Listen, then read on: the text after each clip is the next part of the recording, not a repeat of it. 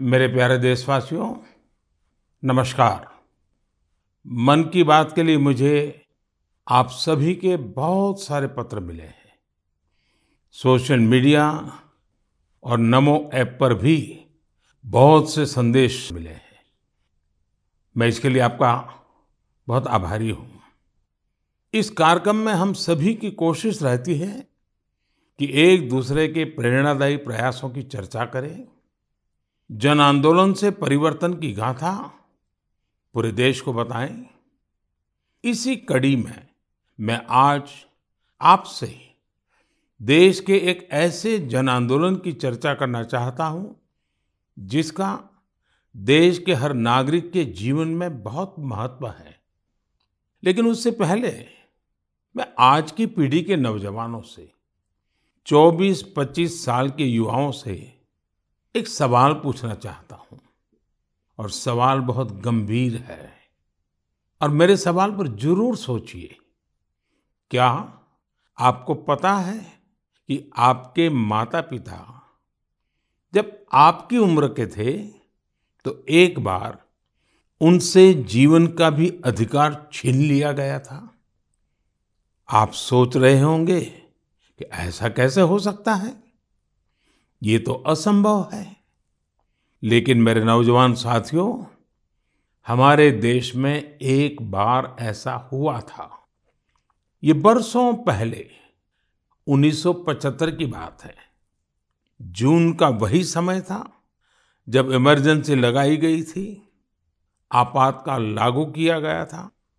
उसमें देश के नागरिकों से सारे अधिकार छीन लिए गए थे। उसमें से एक अधिकार संविधान के आर्टिकल 21 के तहत सभी भारतीयों को मिला right to life and personal liberty भी था। उस समय भारत के लोकतंत्र को कुचल देने का प्रयास किया गया था।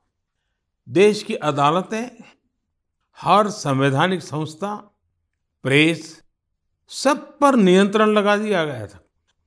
सेंसरशिप की ये हालत थी कि बिना स्वीकृति कुछ भी छापा नहीं जा सकता था। मुझे याद है, तब मशहूर गायक किशोर कुमार जी ने सरकार की वाहवाही करने से इनकार किया तो उन पर बैन लगा दिया गया। रेडियो पर से उनकी एंट्री हटा दी गई। लेकिन बहुत कोशिशों हज़ारों गिरफ्तारियों और लाखों लोगों पर अत्याचार के बाद भी भारत के लोगों का लोकतंत्र से विश्वास डिगा नहीं, रत्ती भर नहीं डिगा। भारत के हम लोगों में सदियों से जो लोकतंत्र के संस्कार चले आ रहे हैं, जो लोकतांत्रिक भावना हमारी रग रग में है, आखिरकार जीत उसी की हुई। भारत के लोगों ने लोकतांत्रिक तरीके से ही इमरजेंसी को हटाकर वापस लोकतंत्र की स्थापना की। तानाशाही की मानसिकता को, तानाशाही वृत्ति प्रवृत्ति को लोकतांत्रिक तरीके से पराजित करने का ऐसा उदाहरण पूरी दुनिया में मिलना मुश्किल है। इमरजेंसी के दौरान देशवासियों के संघर्ष का, गवाह रहने का, साझेदार रहने का सौभाग्य मुझे भी मिला था लोकतंत्र के एक सैनिक के रूप में।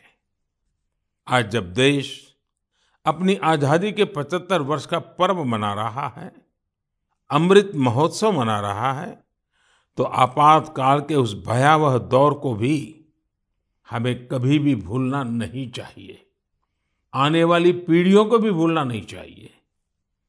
अमृत महोत्सव सैकड़ों वर्षों की गुलामी से मुक्ति की विजय गाथा ही नहीं, बल्कि आज़ादी के बाद के 75 वर्षों की यात्रा भी समेटे हुए हैं। इतिहास के हर अहम पड़ाव से सीखते हुए ही हम आगे बढ़ते हैं।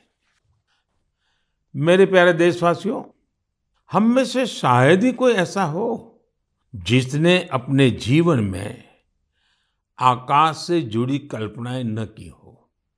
बचपन में हर किसी को आकाश के चाँद, तारे, उनकी कहानियाँ आकर्षित करती हैं।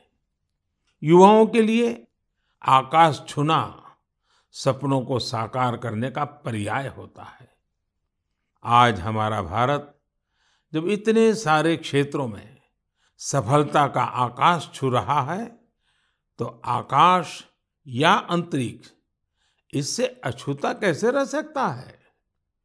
बीते कुछ समय में हमारे देश में स्पेस सेक्टर से जुड़े कई बड़े काम हुए हैं। देश की इन्हीं उपलब्धियों में से एक है इन स्पेस नाम की एजेंसी का निर्माण। एक ऐसी एजेंसी जो स्पेस सेक्टर में भारत के प्राइवेट सेक्टर के लिए नए अवसरों को प्रमोट कर रही है। इस शुरुआत ने हमारे देश के युवाओं को विशेष रूप से आकर्षित किया है। मुझे बहुत से नौजवानों के इससे जुड़े संदेश भी मिले हैं। कुछ दिन पहले जब मैं इन स्पेस के हेडक्वार्टर के लोकार्पण के लिए गया था तो मैंने कई युवा स्टार्टअप्स के आइडियाज़ और उत्साह को देखा। मैंने उनसे काफ़ी देर तक बातचीत भी की। आप भी जब इनके बारे में जानेंगे तो हैरान हुए बिना नहीं रह पाएँगे। जैसे कि स्पेस स्टार्टअप्स की संख्या और स्पीड को ही ले लीजिए। आज से कुछ साल पहले तक हमारे देश में स्पेस सेक्टर में स्टार्टअप के बारे में कोई सोचता तक नहीं था। आज इनकी संख्या सौ से भी ज़्यादा है। ये सभी स्टार्टअप्स ऐसे ऐसे आइडिया पर काम कर रहे हैं, जिनके बारे में पहले या तो सोचा ही नहीं जाता था, या फिर प्राइवेट सेक्टर के लिए असंभव माना जाता था। उदाहरण के लिए, चेन्नई और हैदराबाद के दो स्टार्टअप्स हैं, अग्निकुल और स्काई रूट। ये स्टार्टअप ऐसे लॉन्च व्हीकल विकसित कर रही हैं जो अंतरिक्ष में छोटे पेलोड्स लेकर जाएँगे। इससे स्पेस लॉन्चिंग की कीमत बहुत कम होने का अनुमान है। ऐसे ही हैदराबाद का एक और startup Dhruva Space satellite deployer और सैटेलाइट के लिए हाई टेक्नोलॉजी सोलर पैनल्स पर काम कर रहा है। मैं एक और स्पेस स्टार्टअप दिगंतरा के तनवीर अहमद से भी मिला था, जो स्पेस के कचरे को मैप करने का प्रयास कर रहे हैं। मैंने उन्हें एक चैलेंज भी दिया है कि वो ऐसी टेक्नोलॉजी पर काम करें जिससे स्पेस के कचरे का समाधान निकाला जा सके। दिगंतरा और ध्रुव स्पेस दोनों ही 30 जून को इसरो के लॉन्च व्हीकल से अपना पहला लॉन्च करने जा रहे हैं। इसी तरह बेंगलुरु के एक स्पेस स्टार्टअप एस्ट्रोम की फाउंडर नेहा भी एक कमाल के आइडिया पर काम कर रही है। ये स्टार्टअप ऐसे फ्लैट एंटीना बना रहा है जो न केवल छोटे होंगे, बल्कि उनकी कॉस्ट भी काफ़ी कम होगी। इस टेक्नोलॉजी की डिमांड पूरी दुनिया में हो सकती है। साथियों, इन स्पेस के कार्यक्रम में मैं महसाणा की स्कूल स्टूडेंट बेटी तन्वी पटेल से भी मिला था। वो एक बहुत ही छोटी सैटेलाइट पर काम कर रही है, जो अगले कुछ महीनों में स्पेस में लॉन्च होने जा रही है। तन्वी ने मुझे गुजराती में बड़ी सरलता से अपने काम के बारे में बताया था। तन्वी की तरह ही देश के करीब साढ़े सात सौ स्कूल स्टूडेंट्स अमृत महोत्सव में ऐसे ही पचहत्तर सैटेलाइट पर काम कर रहे हैं। और भी खुशी की बात है कि इनमें से ज़्यादातर स्टूडेंट्स देश के छोटे शहरों से हैं। साथियों, ये वही युवा हैं जिनके मन में आज से कुछ साल पहले स्पेस सेक्टर की छवि किसी सीक्रेट मिशन जैसी होती थी, लेकिन देश ने स्पेस रिफॉर्म्स किए और वही युवा अब अपनी सैटेलाइट लॉन्च कर रहे हैं। जब देश का युवा आकाश छूने को तैयार है तो फिर हमारा देश कैसे पीछे रह सकता है? मेरे प्यारे देशवासियों मन की बात में। अब एक ऐसे विषय की बात, जिसे सुनकर आपका मन प्रफुल्लित भी होगा और आपको प्रेरणा भी मिलेगी। बीते दिनों हमारे ओलंपिक गोल्ड मेडल विजेता नीरज चोपड़ा फिर से सुर्खियों में छाए रहे। ओलंपिक के बाद भी वो एक के बाद एक सफलता के नए नए कीर्तिमान स्थापित कर रहे हैं। फिनलैंड में नीरज ने पावो नुर्मी गेम्स में सिल्वर जीता। यही नहीं, उन्होंने अपने ही जेवलिन थ्रो के रिकॉर्ड को भी तोड़ दिया। कोर्टोन गेम्स में नीरज ने एक बार फिर गोल्ड जीतकर देश का गौरव बढ़ाया। ये गोल्ड उन्होंने ऐसे हालातों में जीता जब वहाँ का मौसम भी बहुत खराब था। यही हौसला आज के युवा की पहचान है। स्टार्टअप से लेकर स्पोर्ट्स वर्ल्ड तक भारत के युवा नए नए रिकॉर्ड बना रहे हैं। अभी हाल में ही आयोजित हुए खेलो इंडिया यूथ गेम्स में भी हमारे खिलाड़ियों ने कई रिकॉर्ड बनाए। आपको जानकर अच्छा लगेगा कि इन खेलों में कुल 12 रिकॉर्ड टूटे हैं। इतना ही नहीं 11 रिकॉर्ड्स महिला खिलाड़ियों के नाम दर्ज हुए हैं। मणिपुर की एम मार्टिना देवी ने वेट लिफ्टिंग में आठ रिकॉर्ड्स बनाए हैं। इसी तरह संजना, सोनाक्षी और भावना ने भी अलग अलग रिकॉर्ड्स बनाए हैं। अपनी मेहनत से इन खिलाड़ियों ने बता दिया है कि आने वाले समय में अंतर्राष्ट्रीय खेलों में भारत की साख कितनी बढ़ने वाली है? मैं इन सभी खिलाड़ियों को बधाई भी देता हूँ और भविष्य के लिए शुभकामनाएँ भी देता हूँ। साथियों, खेलो इंडिया यूथ गेम्स की एक और खास बात रही है। इस बार भी कई ऐसी प्रतिभाएँ उभर कर सामने आई हैं जो बहुत साधारण परिवारों से हैं, इन खिलाड़ियों ने अपने जीवन में काफ़ी संघर्ष किया और सफलता के इस मुकाम तक पहुँचे हैं। इनकी सफलता में इनके परिवार और माता पिता की भी बड़ी भूमिका है। सत्तर किलोमीटर साइकिलिंग में गोल्ड जीतने वाले श्रीनगर के आदिल अल्ताफ के पिता टेलरिंग का काम करते हैं। लेकिन उन्होंने अपने बेटे के सपनों को पूरा करने के लिए कोई कोर कसर नहीं छोड़ी। आज आदिल ने अपने पिता और पूरे जम्मू कश्मीर का सिर गर्व से ऊँचा किया है। वेट लिफ्टिंग में गोल्ड जीतने वाले चेन्नई के एल धनुष के पिता भी एक साधारण कारपेंटर है। सांगली की बेटी काजोल सरगार, उनके पिता चाय बेचने का काम करते हैं।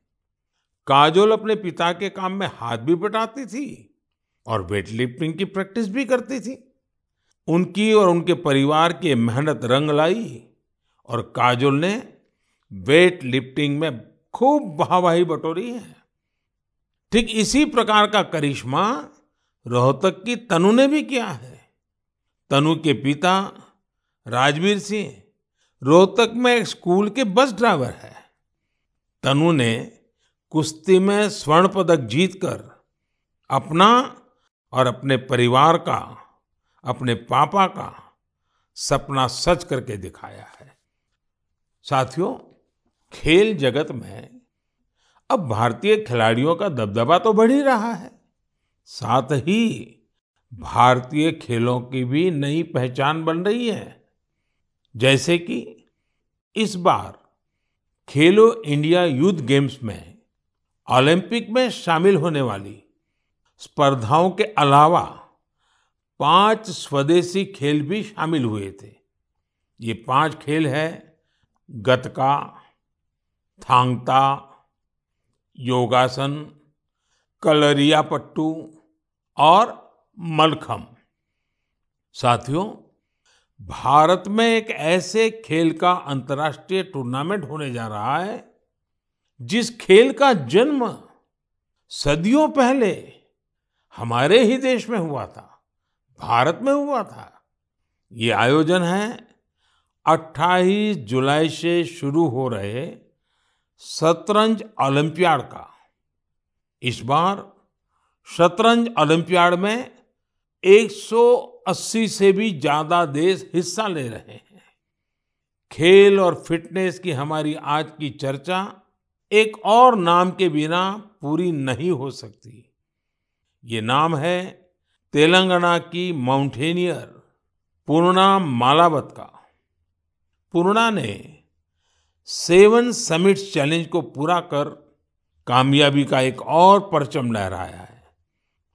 सेवन समिट्स चैलेंज यानी दुनिया की सात सबसे कठिन और ऊँची पहाड़ियों पर चढ़ने की चुनौती। पूर्णा ने अपने बुलंद हौसलों के साथ नॉर्थ अमेरिका की सबसे ऊँची चोटी माउंट देनाली की चढ़ाई पूरी कर, देश को गौरवान्वित किया है। पूर्णा भारत की वही बेटी हैं जिन्होंने महज तेरह साल की उम्र में माउंट एवरेस्ट पर जीत हासिल करने का अद्भुत कारनामा कर दिखाया था। साथियों, जब बात खेलों की हो रही है तो मैं आज भारत की सर्वाधिक प्रतिभाशाली क्रिकेटरों में उनमें से एक मिताली राज की भी चर्चा करना चाहूँगा। उन्होंने इसी महीने क्रिकेट से संन्यास की घोषणा की है, जिसने कई खेल प्रेमियों को भावुक कर दिया है। मिताली, महज एक साधारण खिलाड़ी नहीं रही है, बल्कि अनेक खिलाड़ियों के लिए प्रेरणा स्रोत भी रही है। मैं मिताली को उनके भविष्य के लिए ढेर सारी शुभकामनाएँ देता हूँ। मेरे प्यारे देशवासियों हम मन की बात में वेस्ट टू वेल्थ से जुड़े सफल प्रयासों की चर्चा करते रहे हैं। ऐसा ही एक उदाहरण है मिजोरम की राजधानी आइजवाल का। आइजवाल में एक खूबसूरत नदी है चिटे लुई जो बरसों की उपेक्षा के चलते गंदगी और कचरे के ढेर में बदल गई। पिछले कुछ वर्षों में इस नदी को बचाने के लिए प्रयास शुरू हुए हैं। इसके लिए स्थानीय एजेंसियाँ, स्वयंसेवी संस्थाएँ और स्थानीय लोग मिलकर सेव चिटेलुई एक्शन प्लान भी चला रहे हैं। नदी की सफ़ाई के इस अभियान ने वेस्ट से वेल्थ क्रिएशन का अवसर भी बना दिया है। दरअसल, इस नदी में और इसके किनारों पर बहुत बड़ी मात्रा में प्लास्टिक और पॉलीथीन का कचरा भरा हुआ था। नदी को बचाने के लिए काम कर रही संस्था ने इसी पॉलीथीन से सड़क बनाने का फैसला लिया। यानी जो कचरा नदी से निकला, उससे मिजोरम के एक गाँव में राज्य की पहली प्लास्टिक रोड बनाई गई। यानी स्वच्छता भी और विकास भी। साथियों, ऐसा ही एक प्रयास। पुडुचेरी के युवाओं ने भी अपनी स्वयंसेवी संस्थाओं के ज़रिए शुरू किया है। पुडुचेरी समंदर के किनारे बसा है। वहाँ के बीचेज और समुद्री खूबसूरती देखने बड़ी संख्या में लोग आते हैं। लेकिन पुडुचेरी के समंदर तट पर भी प्लास्टिक से होने वाली गंदगी बन रही थी। इसलिए अपने समंदर बीचेस और इकोलॉजी को बचाने के लिए यहाँ लोगों ने रिसाइकलिंग फॉर लाइफ अभियान शुरू किया है। आज पुडुचेरी के कराईकल में हज़ारों किलो कचरा हर दिन कलेक्ट किया जाता है और उसे सेग्रीगेट किया जाता है। इसमें जो ऑर्गेनिक कचरा होता है, उससे खाद बनाई जाती है। बाकी दूसरी चीज़ों को अलग करके रिसाइकल कर लिया जाता है। इस तरह के प्रयास प्रेरणादायी तो है ही। सिंगल यूज़ प्लास्टिक के खिलाफ भारत के अभियान को भी गति देते हैं। साथियों, इस समय जब मैं आपसे बात कर रहा हूँ तो हिमाचल प्रदेश में एक अनोखी साइकिलिंग रैली भी चल रही है। मैं इस बारे में भी आपको बताना चाहता हूँ। स्वच्छता का संदेश लेकर साइकिल सवारों का एक समूह शिमला से मंडी तक निकला है। पहाड़ी रस्तों पर करीब पौने 200 किलोमीटर की ये दूरी ये लोग साइकिल चलाते हुए ही पूरी करेंगे। इस समूह में बच्चे भी और बुज़ुर्ग भी हैं। हमारा पर्यावरण स्वच्छ रहे, हमारे पहाड़, नदियाँ, समंदर स्वच्छ रहे तो स्वास्थ्य भी उतना ही बेहतर होता जाता है। आप मुझे इस तरह के प्रयासों के बारे में ज़रूर लिखते रहिए। मेरे प्यारे देशवासियों, हमारे देश में मानसून का लगातार विस्तार हो रहा है। अनेक राज्यों में बारिश बढ़ रही है। ये समय जल और जल संरक्षण की दिशा में विशेष प्रयास करने का भी है। हमारे देश में तो सदियों से ये ज़िम्मेदारी समाज ही मिलकर उठाता रहा है। आपको याद होगा, मन की बात में हमने एक बार स्टेप वेल्स यानी बावड़ियों की विरासत पर चर्चा की थी। बावड़ी उन बड़े कुओं को कहते हैं जिन तक सीढ़ियों से उतरकर पहुँचते हैं। राजस्थान के उदयपुर में ऐसी ही सैकड़ों साल पुरानी एक बावड़ी है, सुल्तान की बावड़ी। इसे राव सुल्तान सिंह ने बनवाया था, लेकिन उपेक्षा के कारण धीरे धीरे ये जगह वीरान होती गई और कूड़े कचरे के ढेर में तब्दील हो गई है। एक दिन कुछ युवा ऐसे ही घूमते हुए इस बावड़ी तक पहुँचे और इसकी स्थिति देखकर बहुत दुखी हुए। इन युवाओं ने उसी क्षण सुल्तान की बावड़ी की तस्वीर और तकदीर बदलने का संकल्प लिया। उन्होंने अपने इस मिशन को नाम दिया सुल्तान से सूरतान। आप सोच रहे होंगे कि सूरतान क्या है? दरअसल, अपने प्रयासों से इन युवाओं ने ना सिर्फ़ बावड़ी का कायाकल्प किया, बल्कि इसे संगीत के सूर और तान से भी जोड़ दिया है। सुल्तान की बावड़ी की सफ़ाई के बाद, उसे सजाने के बाद, वहाँ सूर और संगीत का कार्यक्रम होता है। इस बदलाव की इतनी चर्चा है कि विदेश से भी कई लोग इसे देखने आने लगे हैं। इस सफल प्रयास की सबसे खास बात यह है कि अभियान शुरू करने वाले युवा चार्टर्ड अकाउंटेंट्स हैं।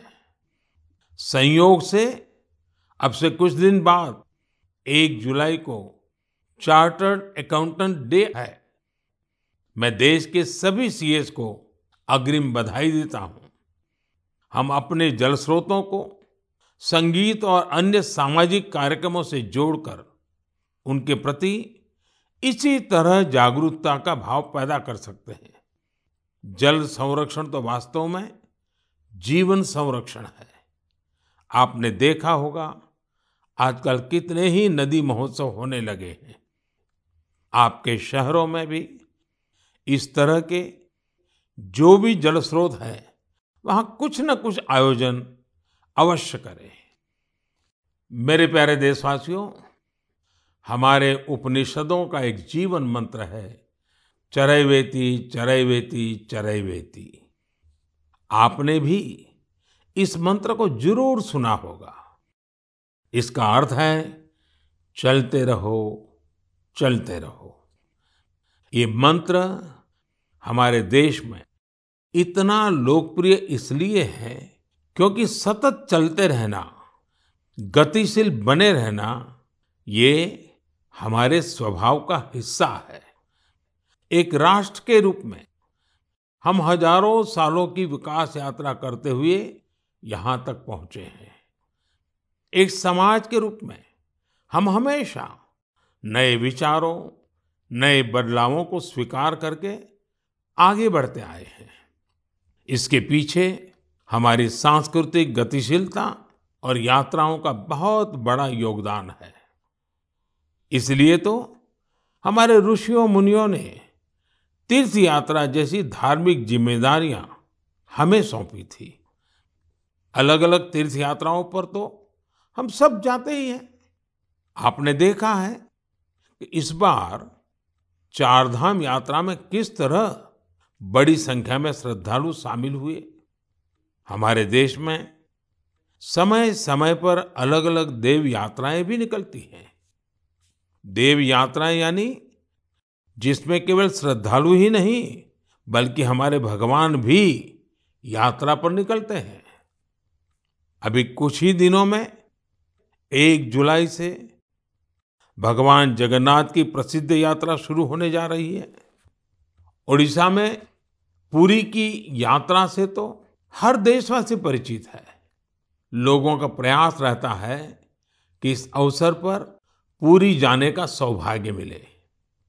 दूसरे राज्यों में भी जगन्नाथ यात्रा खूब धूमधाम से निकाली जाती है।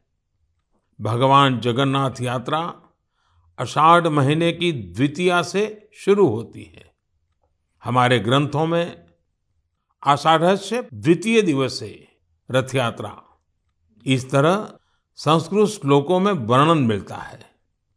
गुजरात के अहमदाबाद में भी हर वर्ष आषाढ़ द्वितीया से रथ यात्रा चलती है।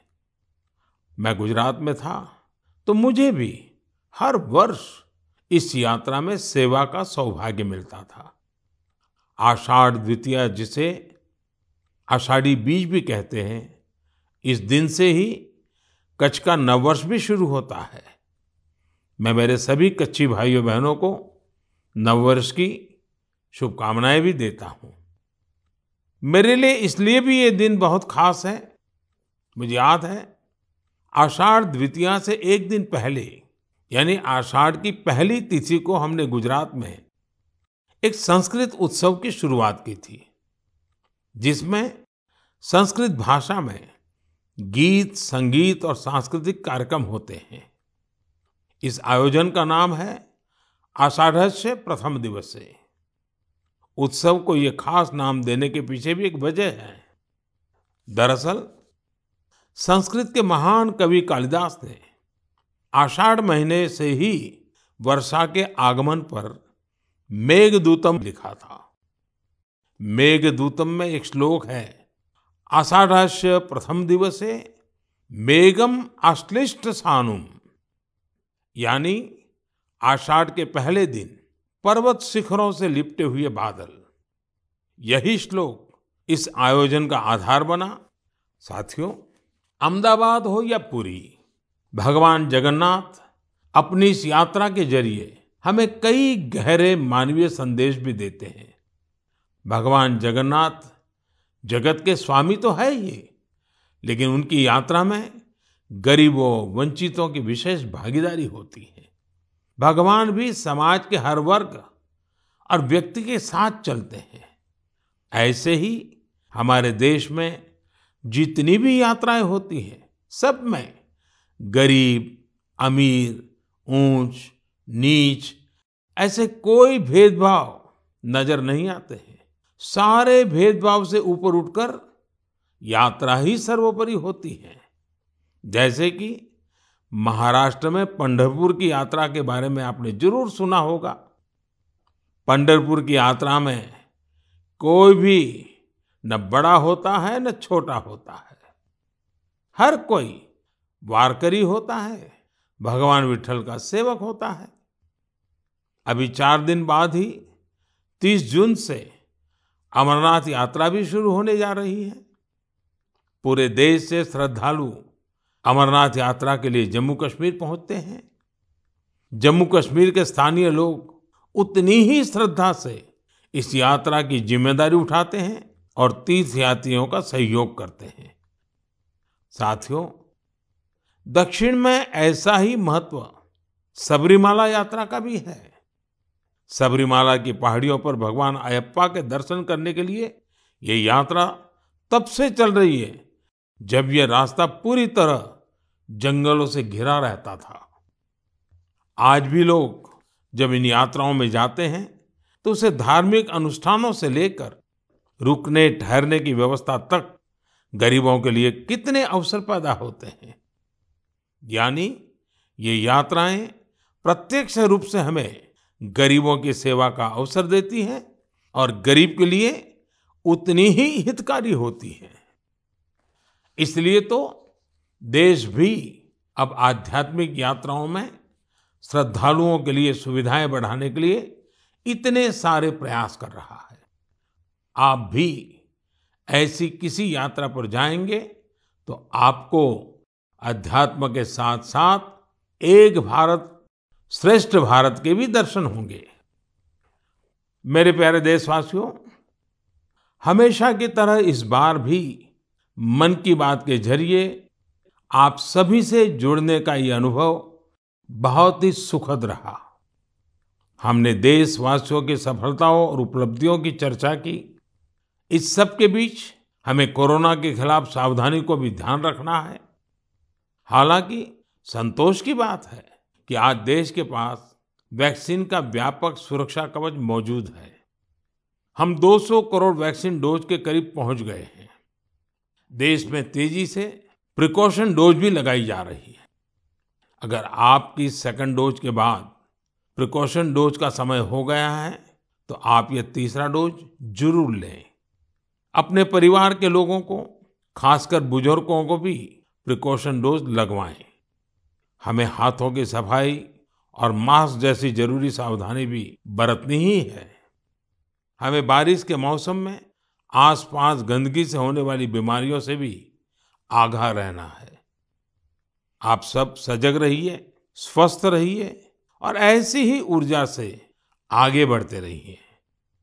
अगले महीने हम एक बार फिर मिलेंगे। तब तक के लिए बहुत बहुत धन्यवाद। नमस्कार।